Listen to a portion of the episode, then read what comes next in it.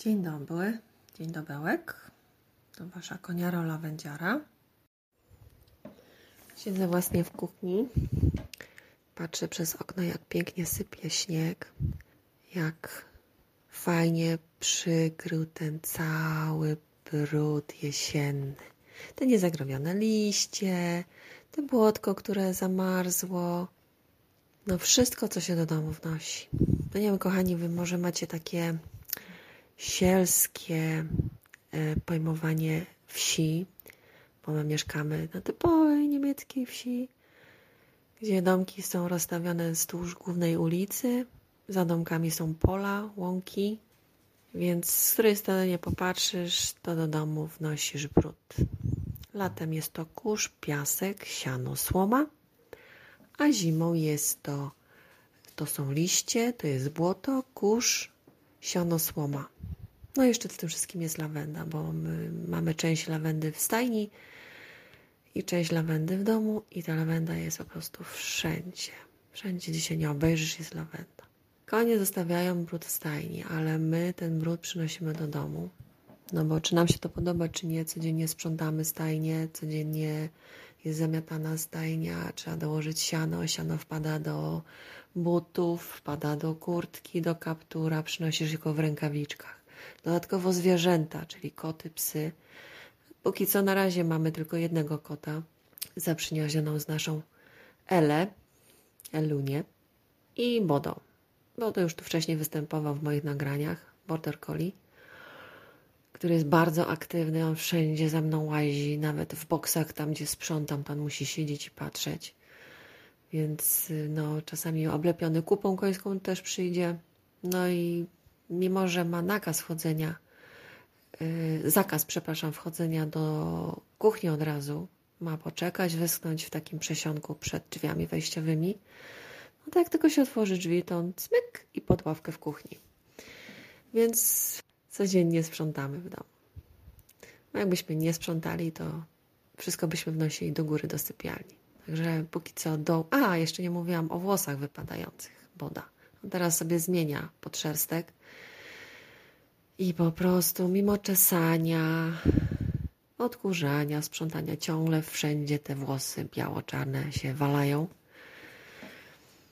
My po pięciu latach już przywykliśmy do tego bałaganu, do tego, co tu się dzieje, ale no, ja jestem spod panny i ciągle mi tam z tyłu siedzi, Boże, jaki bałagan, Boże, jak ja bym chciała mieć porządek, czystość. Wróciliśmy wczoraj ze Szczecina i byliśmy u znajomej w domu, która mieszka w kawalerce i mieliśmy taką klaustrofobię, że może miała czysto w domu, ktoś sprząta te klatki, bo mieszkała w wieżowcu, e, wszędzie jest poukładane, czyściutko, u niej w domu tak samo, no bo jak małe mieszkanie, to łatwo jest ogarnąć. To mimo wszystko wybieram ten swój brud. Nie potrafiłabym się teraz przenieść do miasta. Nie dałabym się zamknąć w bloku, bo bym zwariowała. My tutaj wychodząc, robiąc parę kroków, mamy przestrzeń. Możemy oddychać świeżym powietrzem. W nocy widać gwiazdy. No chyba, że śnieg pada, no to nie. Widzimy, kiedy księżyc jest w pełni, bo wtedy tak nam oświetla to całe podwórko, że nie musimy w ogóle włączać światła. Dosłownie pada cień od księżyca. I no są uroki i mniej fajne rzeczy w życiu na wsi. E, teraz jest zima.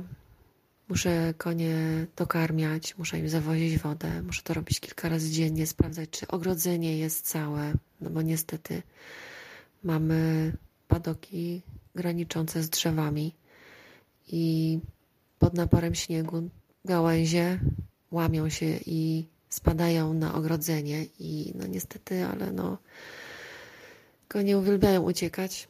Zdarzyło nam się już to kilka razy.